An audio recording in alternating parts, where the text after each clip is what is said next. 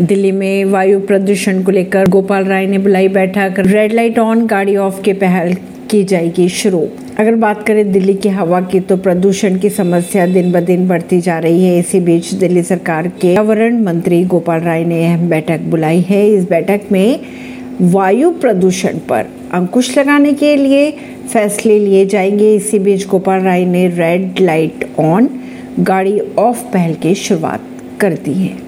और इसी को प्रभावी ढंग से लागू करने के तरीके पर चर्चा भी की गई है। वहीं अगर बात करें ग्रैप तीन के तहत और अधिक निर्णय लिए जाएँगे। दिल्ली में पटाखों की अगर बात की जाए और पॉल्यूशन की तो पटाखे पूर्णतः बैन ही रहेंगे दिल्ली में। परवीनर सिंह नई दिल्ली से।